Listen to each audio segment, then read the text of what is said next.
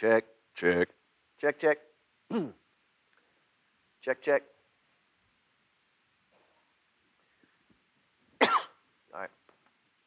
I think I can do this.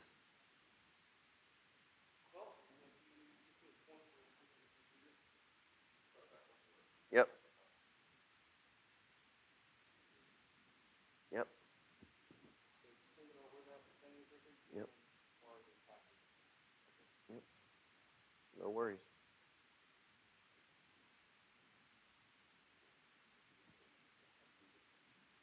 I probably can, yeah. All right. All right.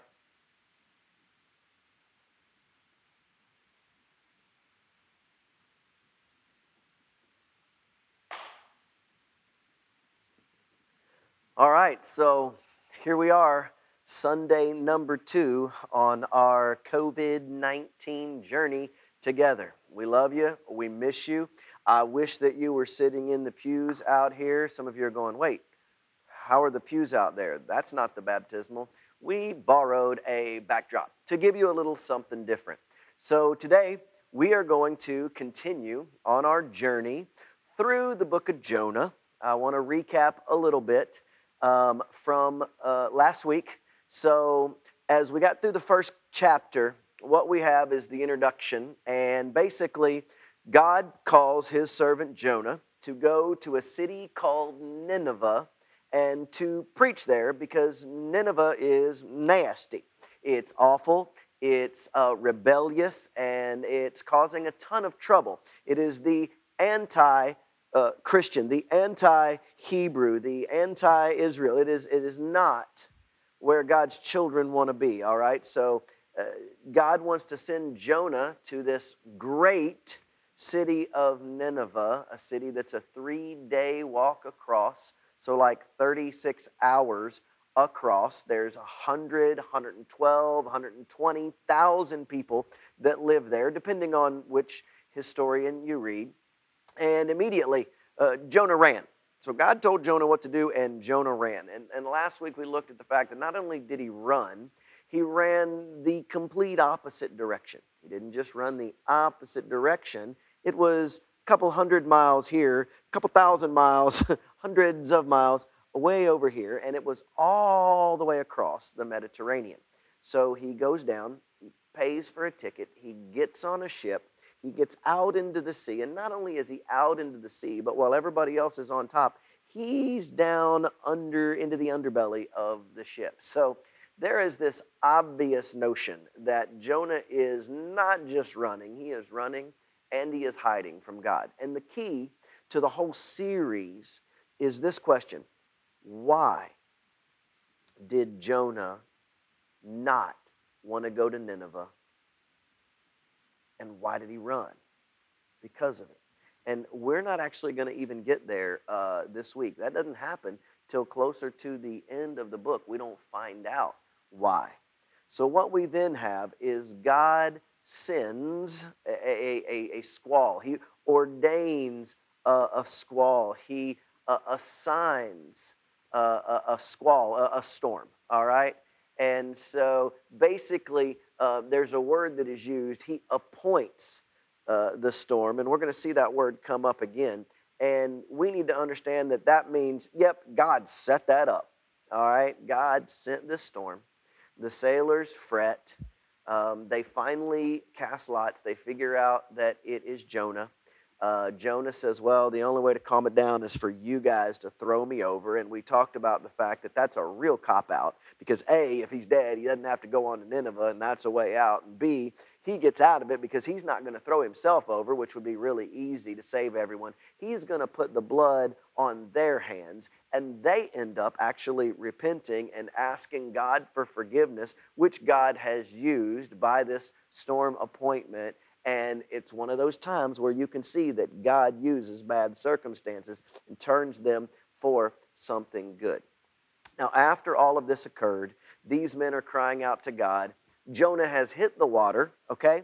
And he is, you know, falling into the abyss, all right? And in verse 17 of chapter 1 of Jonah. That's the very last verse. It says, But the Lord provided a great fish to swallow Jonah.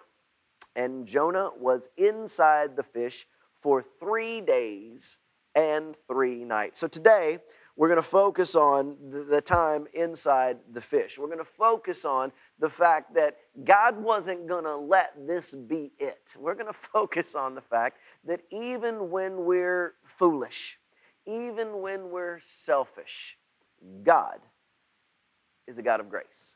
God is a God of second chances. God is not a God without a sense of humor, and we're going to see that, all right?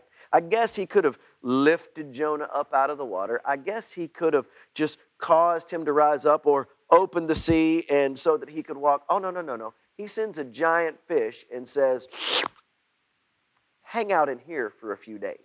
Enjoy them gastric juices for a few days. Enjoy that smell there for a few days. but I saved your life right? All right. So uh, God is, is, is not without uh, some fun and, and some humor and some awesomely storytelling ways of doing things, but there was a little behind that.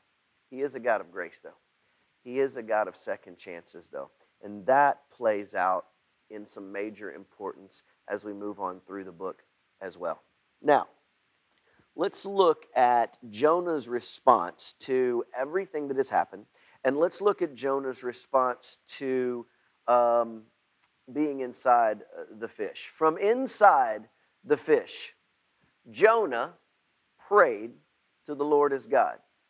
He said, In my distress, I called to the Lord, and he answered me. From the depths of the grave, I called for help, and you listened. You hurled me into the deep, into the heart of the sea. I said, I have been banished, but I will look again toward your holy temple. And the waters threatened me, and the deep surrounded me, and the seaweed wrapped around my head.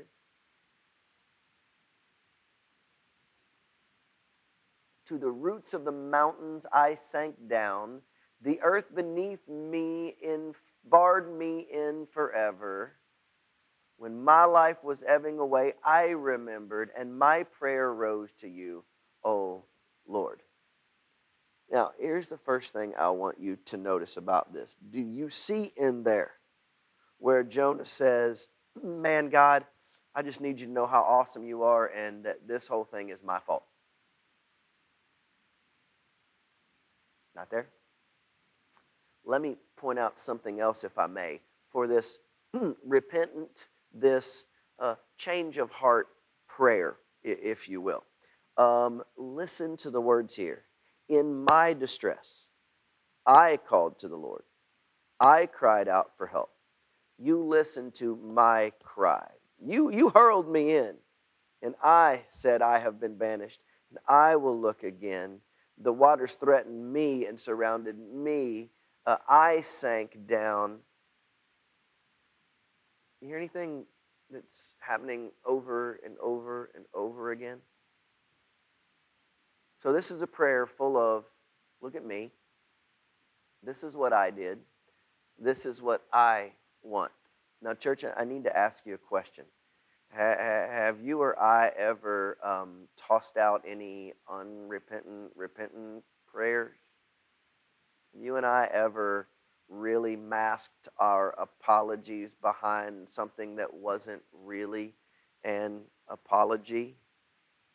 Any unrepentant prayers go up?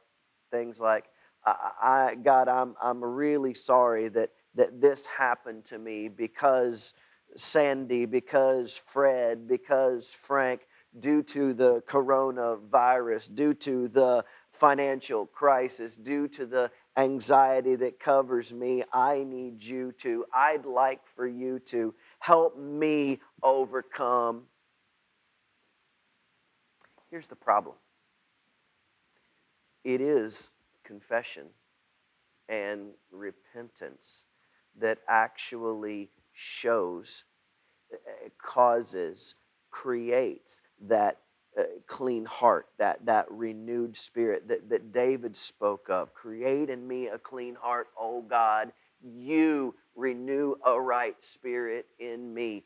In my anguish, I cried out to you, and you answered by setting me free.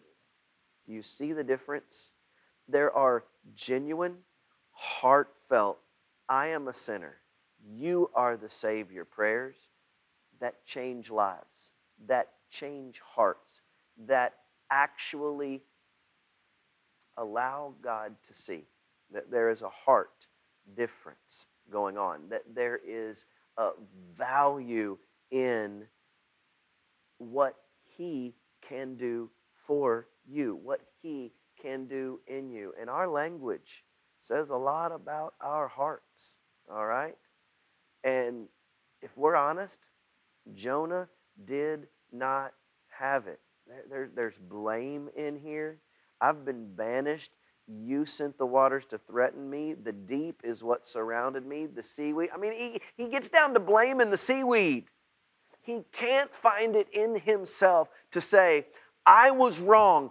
I ran. I was the cause. I was the problem. I was thrown overboard and I need to change. No, God, listen, you you you brought this on and here's what I'm going to do. Uh, I appreciate you sending the fish and and my prayer was heard by you. So I am going to um, I, I, what I have vowed, I will make good. And then he decides to tack on salvation comes from the Lord. It's, it's, like, it's like a last second thing there in, in verse 9. I, with a song of thanksgiving, will sacrifice to you. What I have vowed, I will make good. Salvation comes from the Lord. And I think, I think the next line, we don't give enough credence to the satire, the irony, but the value of how God really might have felt in this moment right here. And the Lord commanded the fish, and it vomited Jonah onto the dry land. If you don't think there's something in there, you're missing it. All right, Jonah, I am going to give you a second chance. All right, Jonah, I am going to allow you to walk this out and do what I ask you to do, but I'd kind of like to give you a large, visible, a large, audible, a large nasal uh, gift right now. Uh, sniff this fish puke all over the beach. That's kind of what I think of your self centered, self righteous prayer there, Jonah. kind of makes me sick. Do you understand that God can completely be enamored with us and completely love us and, and, and, and passionately desire the best for us because He does? That's who God is. But that He can be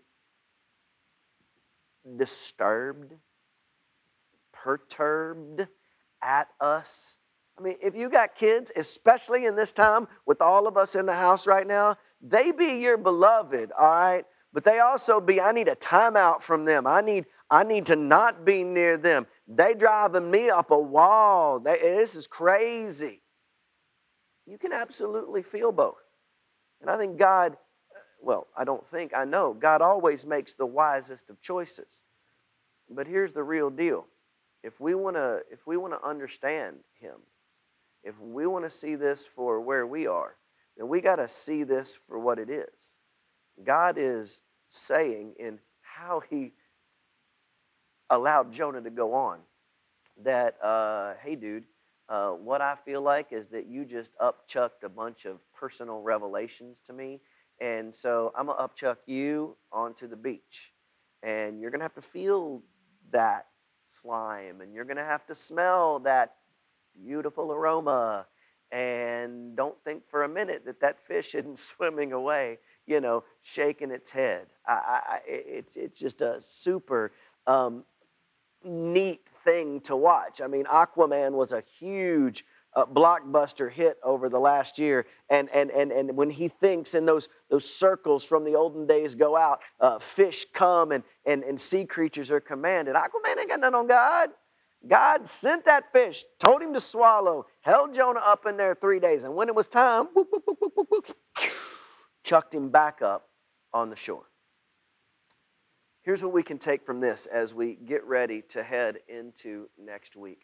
We had better learn that the situations that God is going to put us in, that God is preparing us for, the situations that God is going to provide for us to be His hands and feet to the world, are not going to be easy. We've talked about this before. We've said, you remember the phrase, God won't give you more than you can handle? That's baloney. That's baloney, and Christians need to stop saying it. God will absolutely, life will be full of things that we cannot handle by ourselves. It's why He said we needed community, and it's why we need Him. God won't ever give you more that you and He and the body of Christ that He has put you with can handle. That is true. But we will all face things that we cannot handle.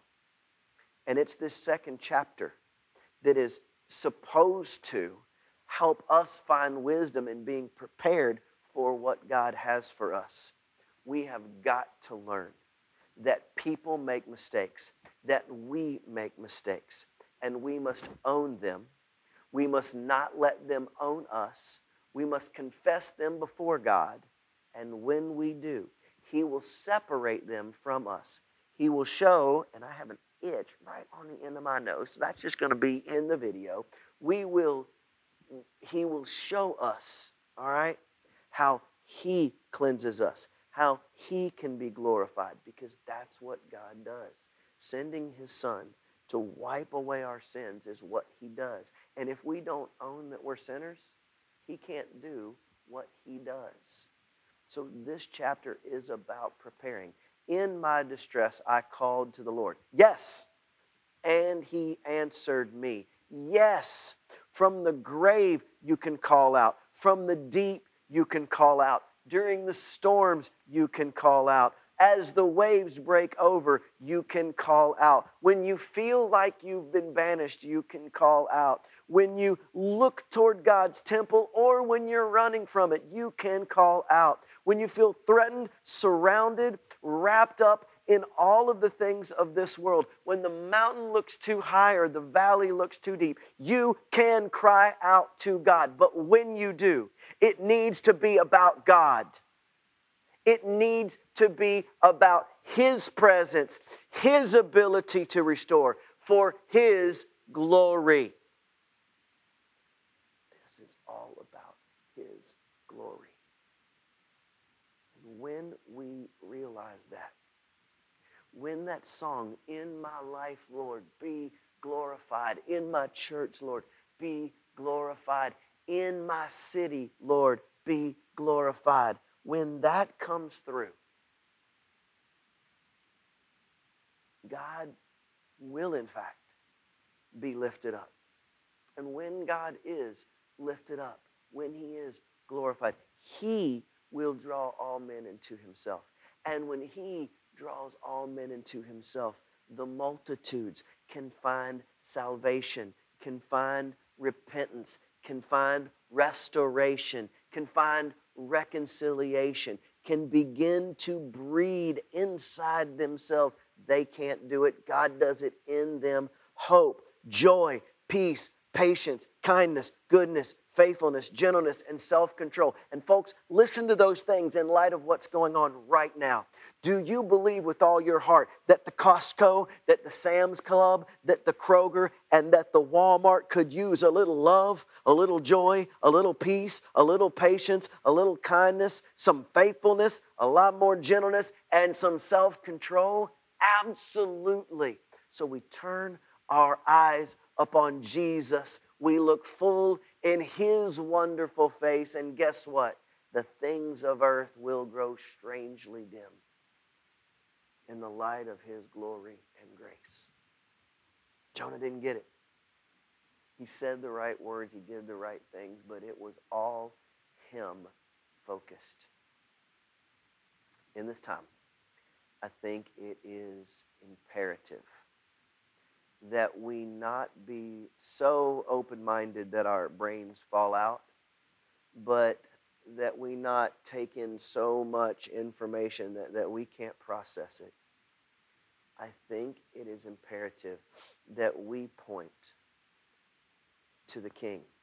I think it's imperative that we point to the kingdom. I think it's imperative that we help those around us as our joy comes forth, as our hope comes forth, as our peace shines through. We help others around us know that there is a God and that He is not, He is not overwhelmed. He is not concerned. He, he is concerned about us, but He is not concerned about the dire needs of our situation or the dire needs of our financial. He's not because He's not surprised because He's already known it. He's already in it. He's already past it. The lesson here is as we realize our shortcomings and our sinful nature, we are unafraid to take the mask off and say, This is who we are, God. Cleanse me.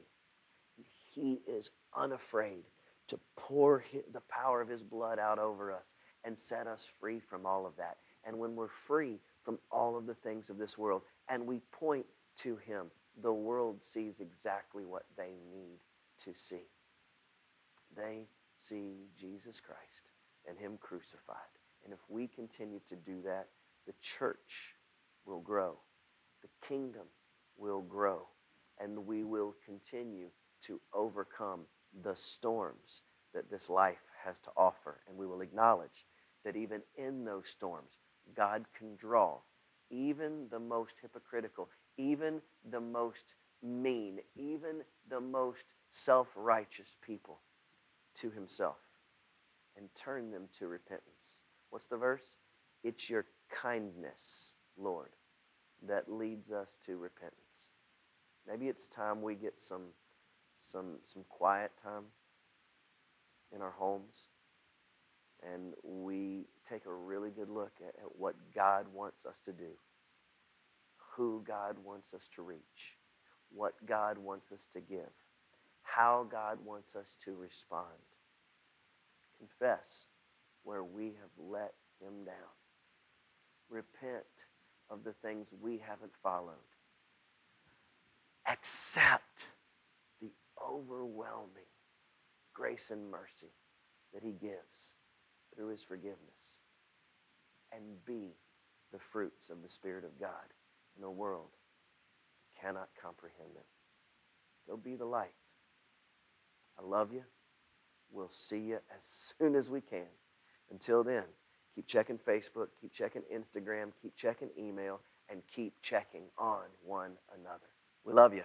Now I want to pray for you.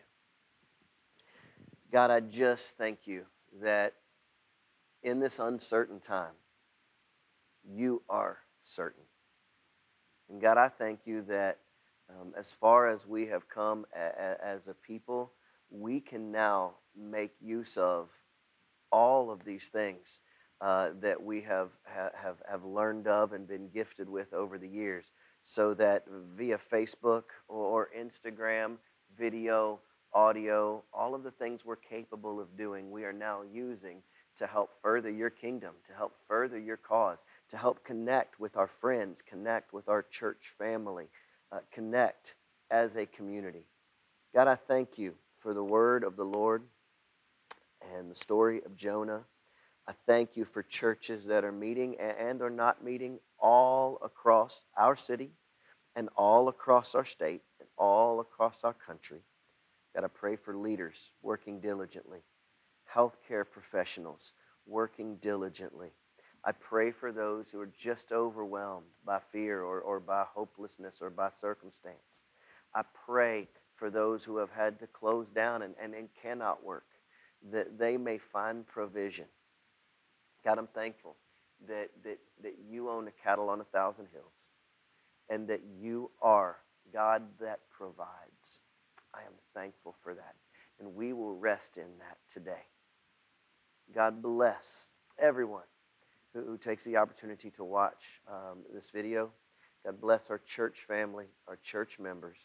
Pour out your spirit on all your people, God. In Jesus' name, amen. Now, church, if you want to continue with your worship, um, if you want to give um, by all means, please do so. The Church Center link is uh, at the top of this video. It is in the description. If you're joining us because somebody shared this with you, if you're joining us because you just saw this on one of our Facebook pages and you feel led to give, by all means, please uh, do so. Uh, we would be happy to, to allow God to use you to help us, to help others, and uh, reach our, our city, our neighborhoods, our state, this country for the kingdom of God. Have an awesome day.